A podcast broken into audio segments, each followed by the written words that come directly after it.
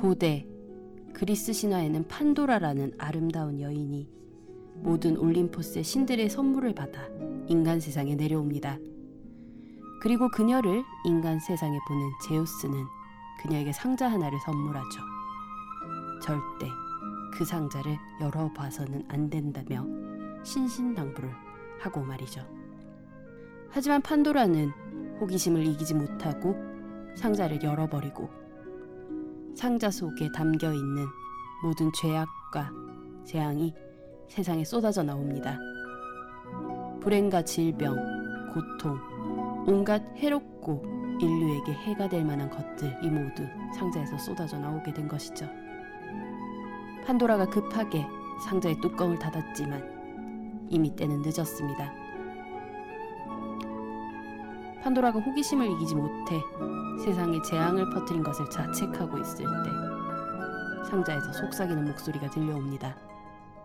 아직 남아 있노라고. 판도라에게 말을 건넨 것은 희망.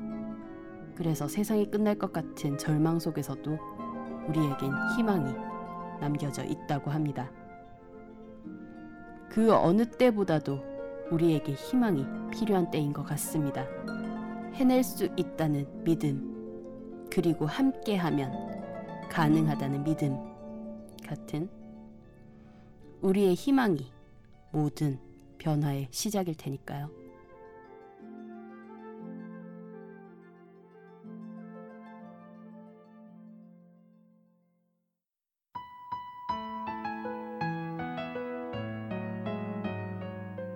There's a song that's inside soul.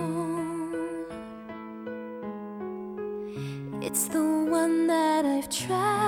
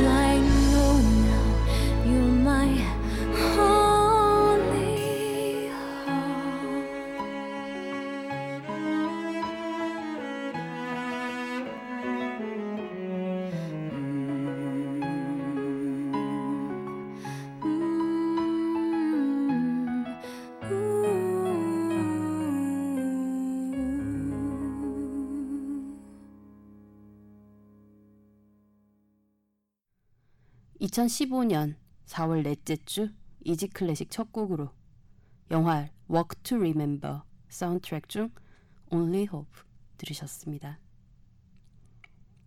한 주간 평안하셨나요? 아마 대부분의 분들이 평안하지만은 않으셨을 거라고 생각합니다.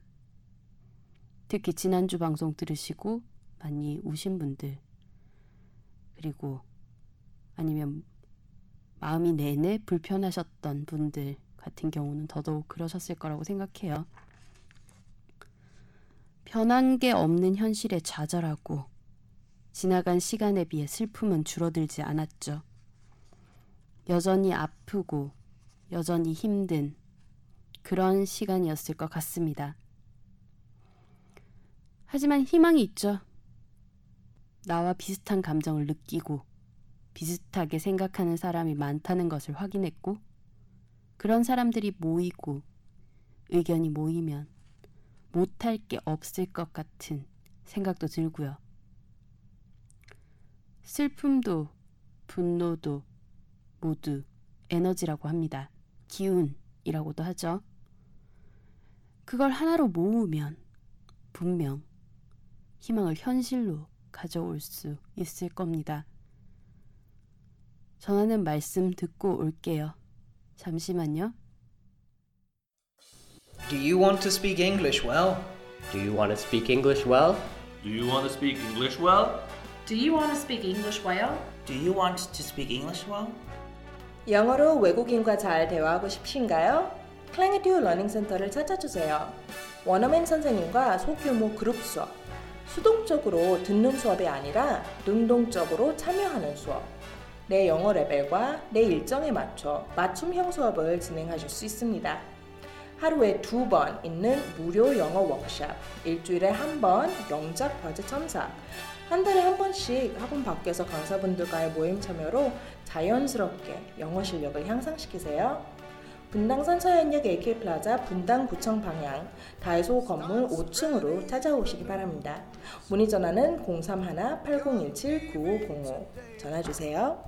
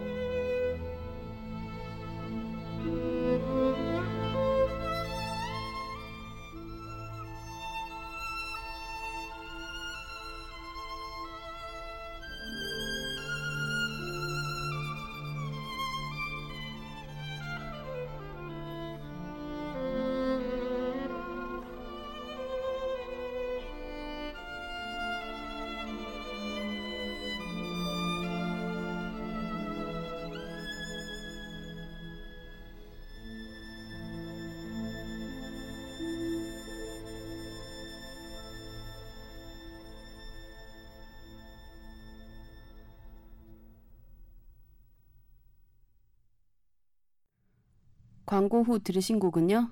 바이올리니스트 이작 펄만의 연주로 영화 신들러 리스트 테마곡 들으셨어요. Easy Classic 들으실 수 있는 방법 알려드릴게요. 안드로이드 휴대전화 사용하시는 분들은 구글 플레이 스토어에서 팟빵, 쥐약, 나침박 어플리케이션 다운받아서 Easy Classic 검색하시면 들으실 수 있고요. 아이폰 사용하시는 분들은 앱스토어에서 팟캐스트, 팟빵, 나침박 어플리케이션 다운받아서 Easy Classic 검색하시면 들으실 수 있습니다. PC에서 접속하시는 분들은 팟빵 사이트에서 Easy Classic 검색하시면 들으실 수 있고요. 방송에 대한 질문, 건의사항, 광고 문의 모두 메일로 보내주세요. Easy Classic Music 골뱅이 gmail.com e a s y c l a s s i c m u s i c 골뱅이 g m a i l c o m입니다.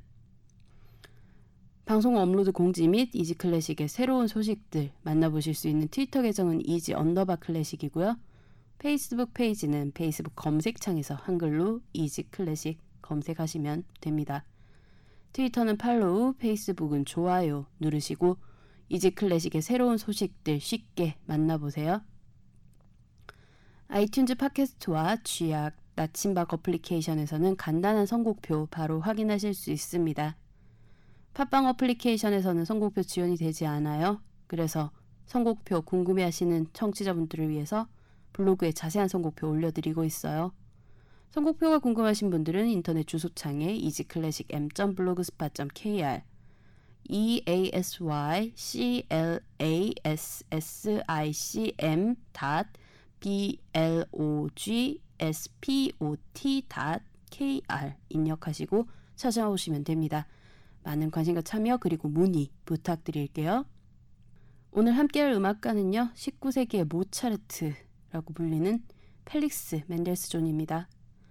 멘델스존의 곡 하나 듣고 이야기 시작해 볼게요. 멘델스존 작곡 고요한 바다와 즐거운 항해 작품 번호 27 중에서 서곡 준비했습니다. 리카르도 무티의 지휘 더 피라모니아 오케스트라의 연주로 들려드릴게요.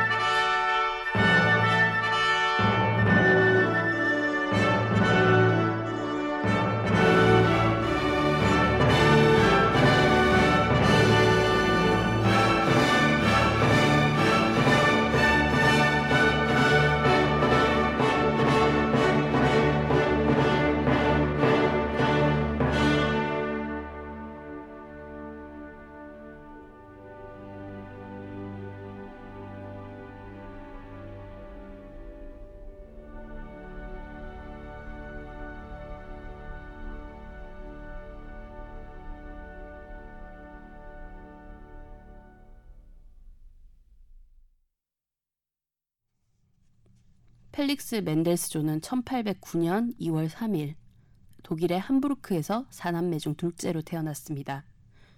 그의 할아버지는 계몽주의 철학자 모제스 멘델스존이었고 아버지는 은행가였죠.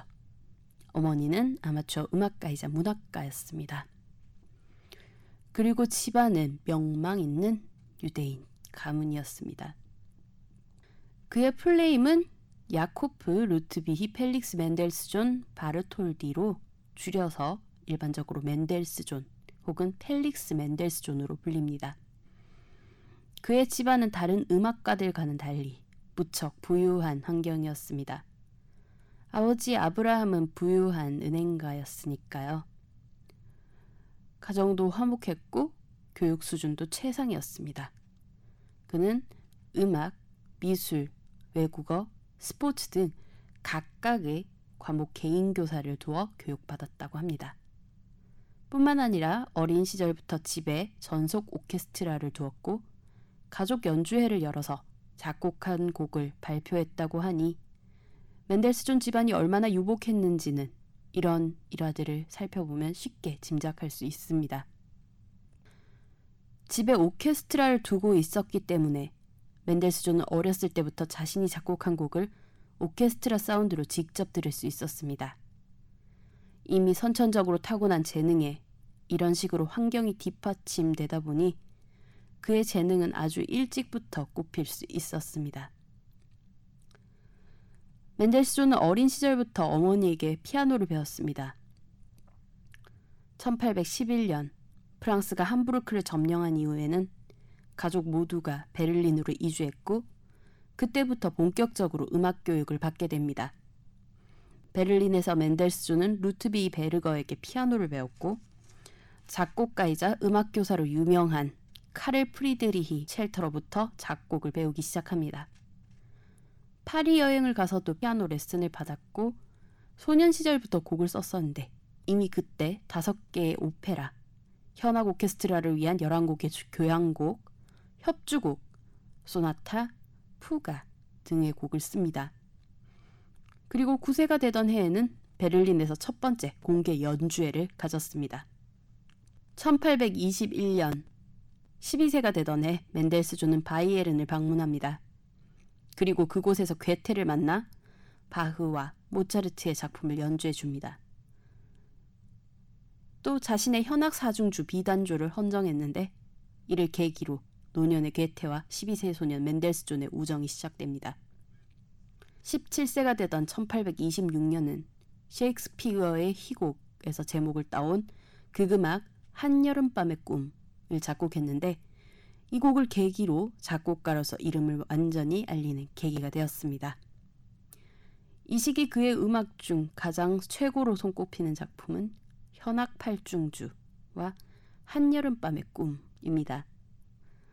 듣지 않고 넘어갈 수가 없죠. 음, 아마 멘델스존의 곡 중 가장 유명한 곡이 아닐까 싶습니다. 멘델스존 극음악 한여름밤의 꿈 작품 번호 21 중에서 아홉 번째 곡입니다. 결혼 행진곡. 제임스 리바인의 지휘, 시카고 심포니 오케스트라 연주로 들으시고요. 결혼 행진곡에 이어서 멘델스존의 현악 사중주, 이플랫 장조, 작품 번호 20 중에서 1악장 알레그로 모데라토 마논 푸코, 가넷 오케스트라의 연주로 함께 하실게요.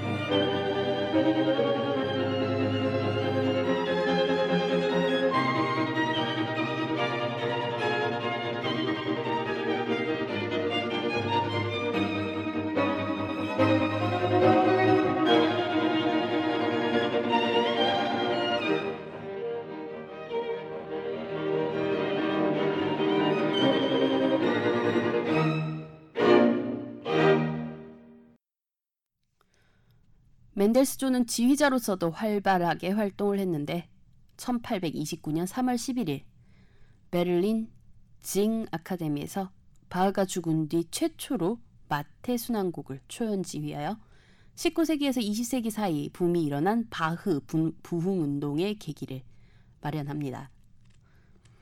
스위스를 방문하여 칼 마리아 폼 베버를 만났고 1821년 베를린에서 공연된 베버의 오페라인 마탄의 사수 를 보고 고무되어 민족적 성향의 곡 작곡에 열을 올리기도 합니다. 1929년 봄에는 런던 피라모닉 소사이어티와 교향곡 C단조를 지휘하기 위해 첫 번째 영국 여행을 떠났고 여름에는 스코틀랜드로 향했습니다. 그가 남긴 편지에는 멘델스존이 당시 스코틀랜드에서 느낀 정취와 느낌이 잘 묻어나 있습니다. 흥겨운 민요 가락이 있고 귀는 사랑스럽고 향기로운 시골길로 마음은 원주민의 맨 종아리로 향해 있다고 이렇게 시적인 표현들로 편지를 채웠습니다.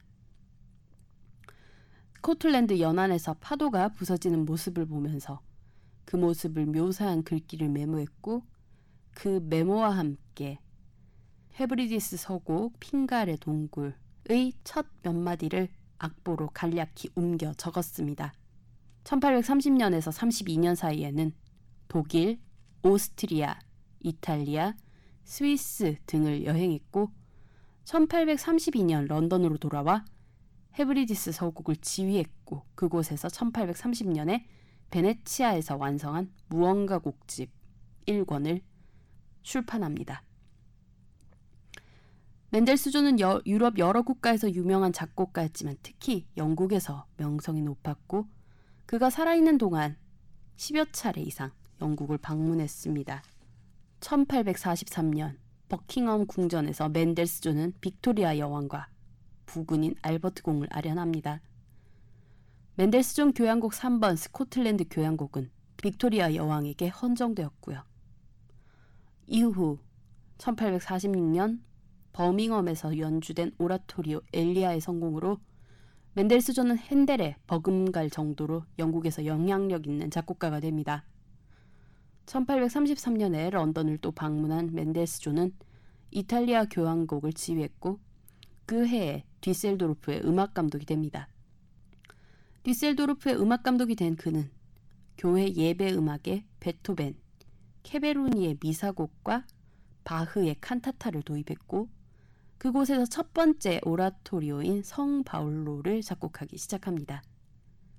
그리고 2년 뒤에는 라이프치히 게반트하우스 오케스트라의 지휘자가 되었고 그로 인해 라이프치히는 독일 최고의 음악 도시가 되었습니다.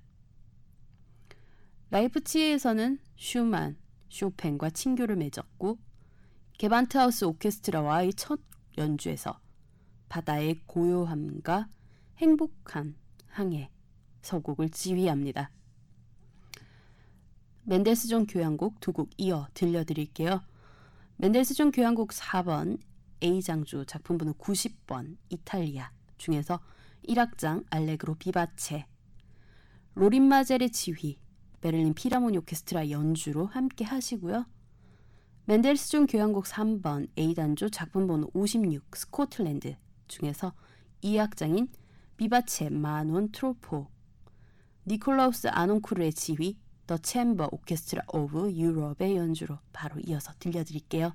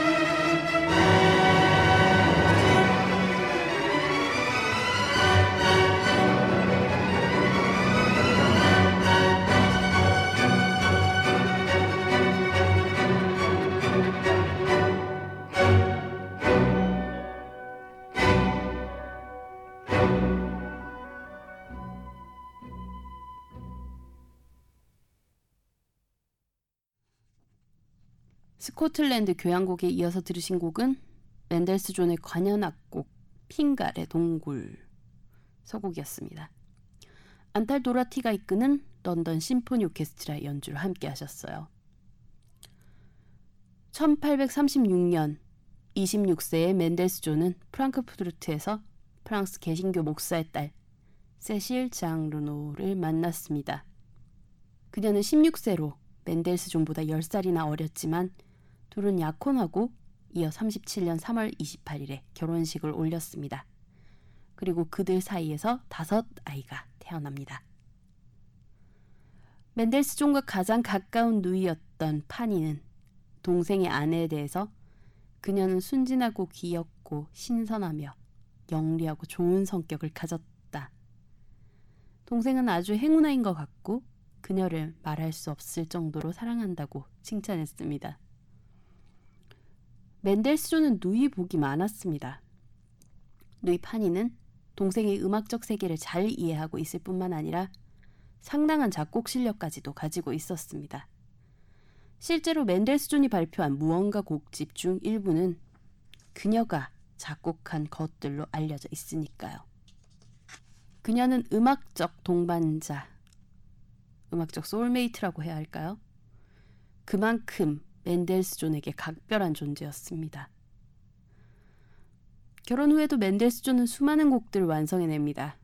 피아노 협주곡, 실내 악곡, 교회 음악들 등등 종류도 다양하고 수적으로도 어마어마하게 많았습니다. 1938년에는 바이올린 곡을 쓰기 시작합니다. 멘델스존은 평소에 곡을 빨리 써서 마치는 경향이 있었는데 이 바이올린 협주곡은 다른 때와 달리 6년이나 걸렸습니다. 이때 작곡된 바이올린 협주곡은 지금도 많은 사람들이 사랑하는 바이올린 협주곡 중 한 곡입니다. 1843년 멘델스존은 라이프치히에 음악원을 세웁니다. 그리고 그곳에서 슈만과 함께 작곡을 가르칩니다. 여전히 영국을 자주 오갔으며 많은 계약을 이끌어내고 열정적으로 활동했습니다. 하지만 1847년 5월 프랑크푸르트에서 누나 파니가 사망합니다. 누의 죽음은 멘델스존에게 살아갈 원동력을 빼앗았고 6개월 뒤 멘델스존은 뇌졸중으로 급사합니다. 그의 나이 고작 38이었습니다.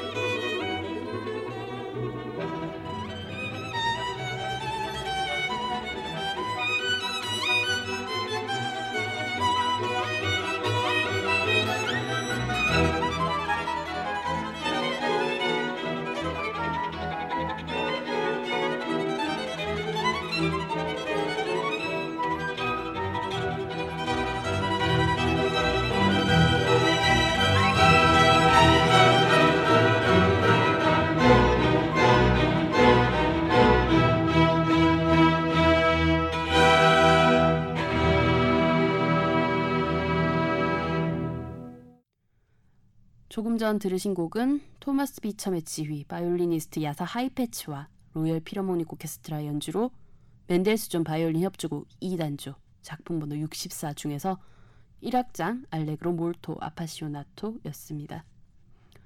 그리고 멘델스존 바이올린 협주곡 전에 들으신 곡은 멘델스존의 안단테와 론도 카프리치오소 E장조 작품 번호 14였습니다. 피아니스트 클라우디아 아라우의 연주를 함께 하셨어요. 멘델스존은 낭만파가 성행하던 시기에 신고전파에 큰 영향을 주는 작곡가로서 음악사적으로도 중요한 위치에 있습니다. 뿐만 아니라 그는 사람들의 기억 속에서 잊혀졌던 요한 제바스티안 바흐의 음악을 널리 알려 바흐의 이름이 다시 사람들의 입에 회자되게 하였으며 그 관심은 바흐에서 비발디로 옮겨가 바로크 음악에 관심을 촉발시키는데 이바지하기도 합니다. 오늘 마지막 곡으로 준비한 곡은 멘델스존 작곡 6개의 노래 작품 번호 34 중에서 두 번째 곡인 노래의 날개 위에 준비했습니다. 소프라노 바바라 보니의 목소리로 들려드리며 인사드릴게요. 평안한 한 주 보내세요.